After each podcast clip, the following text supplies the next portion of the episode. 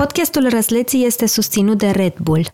Red Bull dă aripi oamenilor și ideilor din 1987.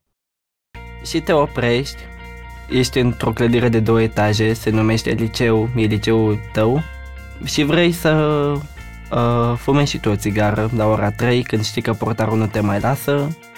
Te gândeai, eu ce dracu mă fac cu viața mea, timpul ăsta trece și trec și eu și eu nu vreau să trec, vreau să rămân aici pentru că nu știu ce vreau să fac.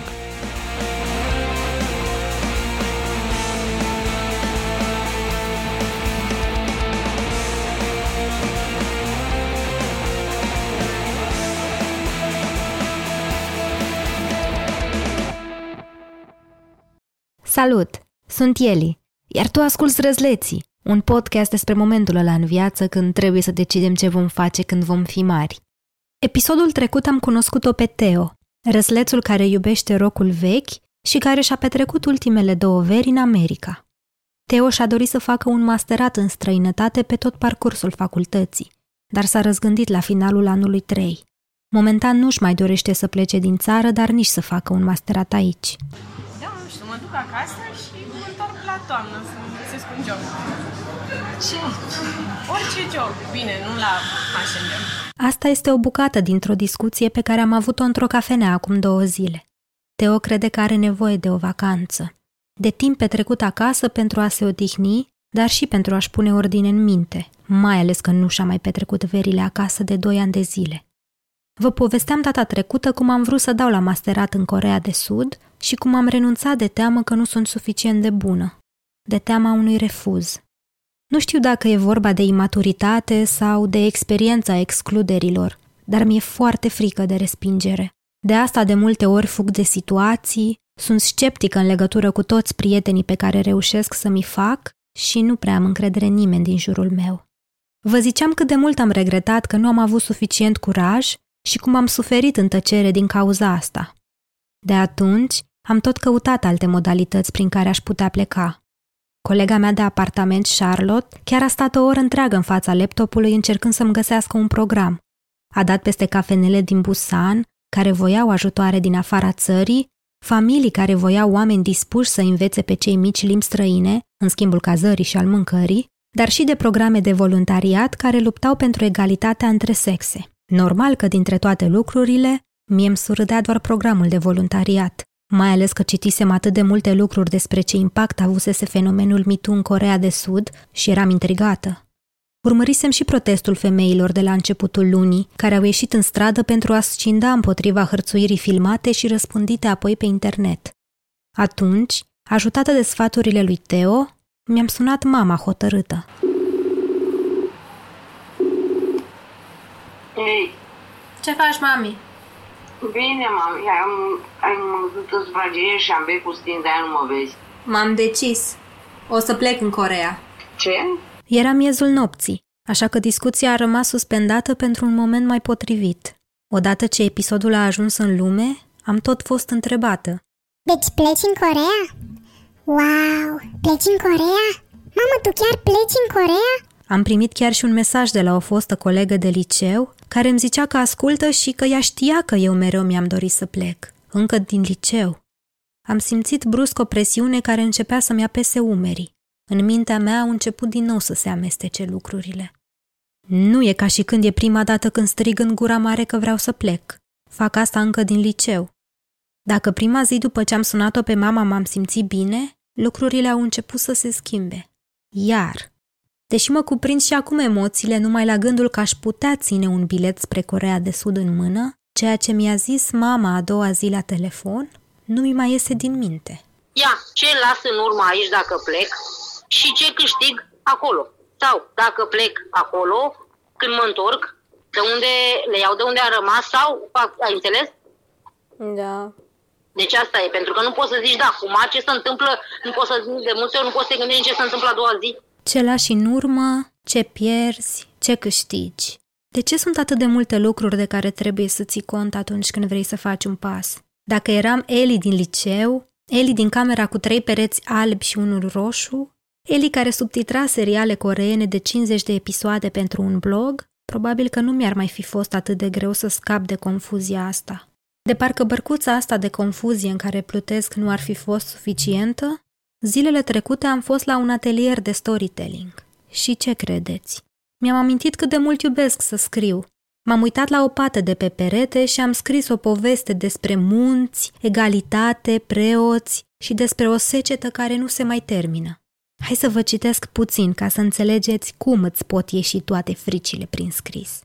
Un soare cu doi ochi de cărbune se lungește prin mijlocul celui mai înalt munte.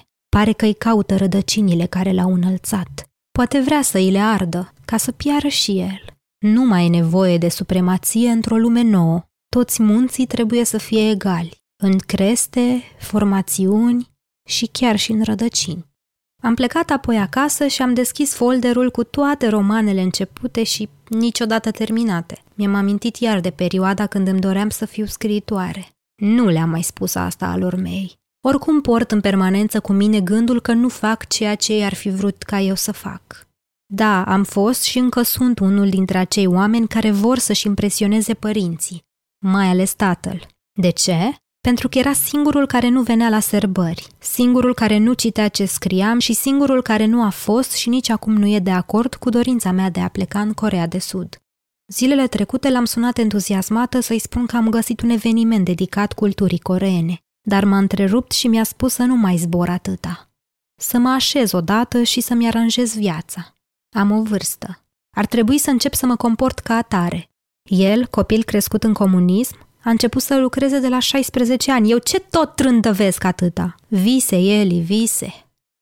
Astea sunt vorbele lui. Nu știu dacă mă tem de plecare pentru că aș simți că îl dezamăgesc pe tata sau pentru că mi-e teamă să nu pierd lumea pe care mi-am construit-o aici. Totuși, există o parte din mine care îmi spune că ar trebui să las totul în urmă și să fug spre aeroport. O să ai timp și de romane, și de spectacole, și de storytelling, și de tot ce vrei. Acum doar pleacă. Asta îmi spune. Răsleții pe care i-am cunoscut până acum au făcut parte din gașca pe care mi-am format-o de-a lungul celor 3 ani de facultate.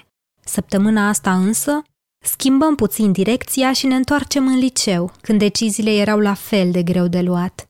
În episodul acesta îl vom cunoaște pe Flavius, un tânăr de 18 ani, căruia, așa cum recunoaște, îi place plăcinta de dovleac și care a trecut în clasa 12-a la liceul Ion Barbu din București.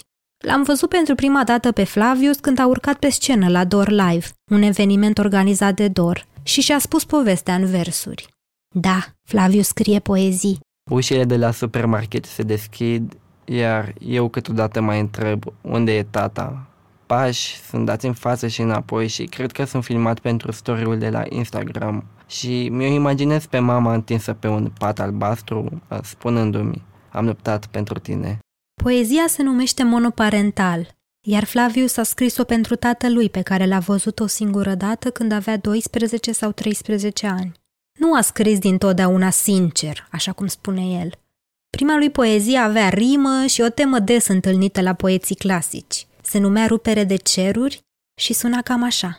Rupere de ceruri, se unesc oceane și mereu întreb de tine, de ploi torențiale. Căci mintea ta-i oceanul în care toți s-au rătăcit, de porțelan cadavre și chipul tău ciuplit. Dar fim te rog valul pe care îl tot aștept și te mă voi duce la fund în a ta mare, lasă-mă să mă nec. Chiar dacă iubește poezia și crede că o să scrie pentru tot restul vieții, Flavius își dorește să meargă în Danemarca și să învețe chimie, uneori. O să dau la chimie și apoi să iau o licență la law, la drept, și să mă duc pe criminalistică, pe antidrog. Cam asta aș vrea, dar o șiles să rămân și aici. Și dacă mă duc aici la chimie, am auzit vorbe de alea că, frate, toți vor să te faci profesor aici și știi cum e să fii profesor aici. Eu zic să nu. Eu zic să nu. Asta auzim uneori de la cei din jur, mai ales când vine vorba de o carieră în învățământ.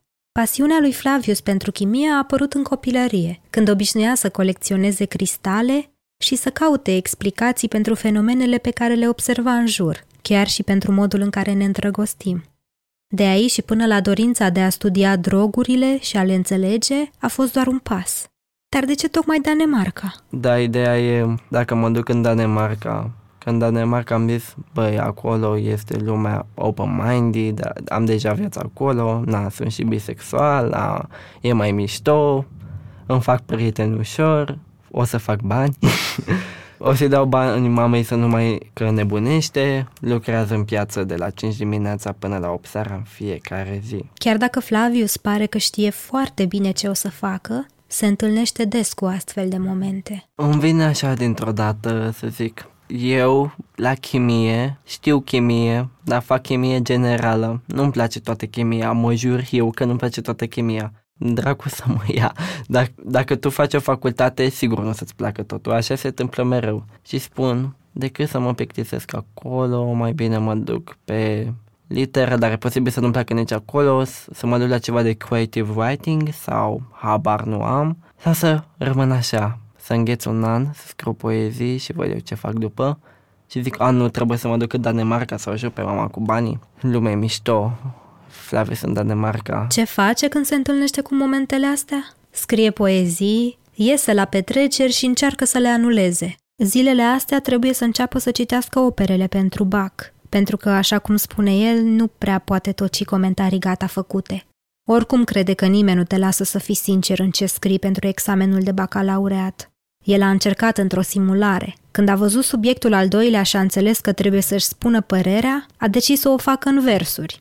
Doar era părerea lui. A primit 0 puncte. Nu era după profa, nu este după profi, după cine decide cum se formează programul de la bacalaureat. Dacă ei vor ceva formal, pur și simplu să înveți ca prostul să fii un roboțel, asta ești un roboțel. Trebuie să fii așa, într-un efect de turmă. Cred că toți vrem să ne desprindem de turma asta despre care vorbește Flavius.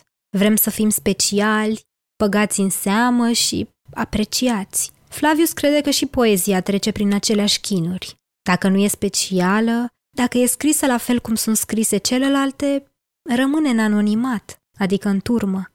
Flavius a început să scrie poezii după ce, timp de mai mulți ani, înlocuia versurile melodiilor în engleză pe care nu le înțelegea cu versuri în română. Faptul că a ajuns să scrie mai bine, așa cum zice el, nu îl oprește să nu gândească asta câteodată. Dacă nici poezie nu-i pentru mine, bine, poate scriu poezie, o să scriu poezie toată viața, cine știe, sau poate o să mă opresc, poate nu o să mai am inspirație, poate o să mă plictisesc. Probabil ne vom pune mereu întrebări, chiar dacă avem 18, 22 sau mai mulți ani. Ce mi se potrivește? Cum știu la ce sunt bun? Cât de bun trebuie să fiu ca să nu mă mai întreb? Flavius nu știe ce o să facă după clasa 12-a, dar crede că nu vom putea descoperi ce ne place dacă stăm și ne lăsăm cocoloșiți de părinți și de statutul de elev sau student. El și fratele lui geamăn Robert au fost ținuți în brațe prea mult timp, crede Flavius. Asta poate afecta serios independența pe care se presupune că ar trebui să o obținem mai târziu în viață. De asta Flavius a început să iasă din ce în ce mai mult în lume și să se expună. Prin poezie, dar nu numai. Ce crede Flavius că e important să facem pentru a ieși din bula de protecție a familiei? Să experimentăm cât mai multe chestii ca să ne redescoperim pe noi. Pentru că de descoperit, n-am văzut așa în oglindă, când am spălat pe dinți, ne-a mai spus lumea părerea noastră despre noi, am zis, hai că poate îmi place asta, dar nu. Orice vezi și e inconfortabil pentru tine, du-te, frate, și dă cu capul. Apropo, vreți să știți ce mai știe Flavius să facă? A învățat singur să cânte la ukulele și a și compus o melodie al cărui refren sună cam așa. Te rog, poate sunt doar un idiot, dar să știi că fac tot ce pot. No, no, no, oh, oh. Poate sunt doar un idiot, dar să știi că fac tot ce pot. No, no, În timp ce l-ascultam cântând și admiram curajul de a se expune în toate formele la doar 18 ani, mă gândeam cât de patetică trebuie să sune frica mea. Frica mea de a-mi lua inima în dinți și de a pleca într-un loc unde mi-am dorit timp de atât de mulți ani să fiu. Și pentru că am vrut să împrumut puțin din curajul lui și pentru că am descoperit că amândoi am avut o pasiune pentru animeuri, am încercat să cânt cu el o melodie în japoneză.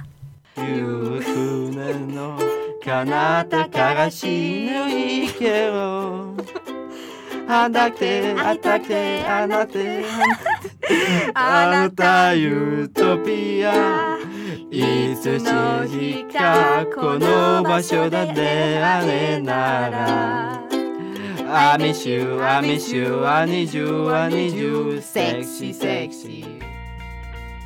Chiar dacă sună prostesc, pot să consider melodia asta o formă de curaj. Răsleți este un podcast produs de DOR. Oana Barbonia a creat identitatea vizuală, Nicu Mihai a compus cele două teme muzicale, iar Horia Baldea se ocupă de editarea sunetului. Povestea Răsleților este susținută de Red Bull, care dă aripi oamenilor și ideilor din 1987. Eu sunt Eli, iar povestea Răsleților va continua lunea viitoare.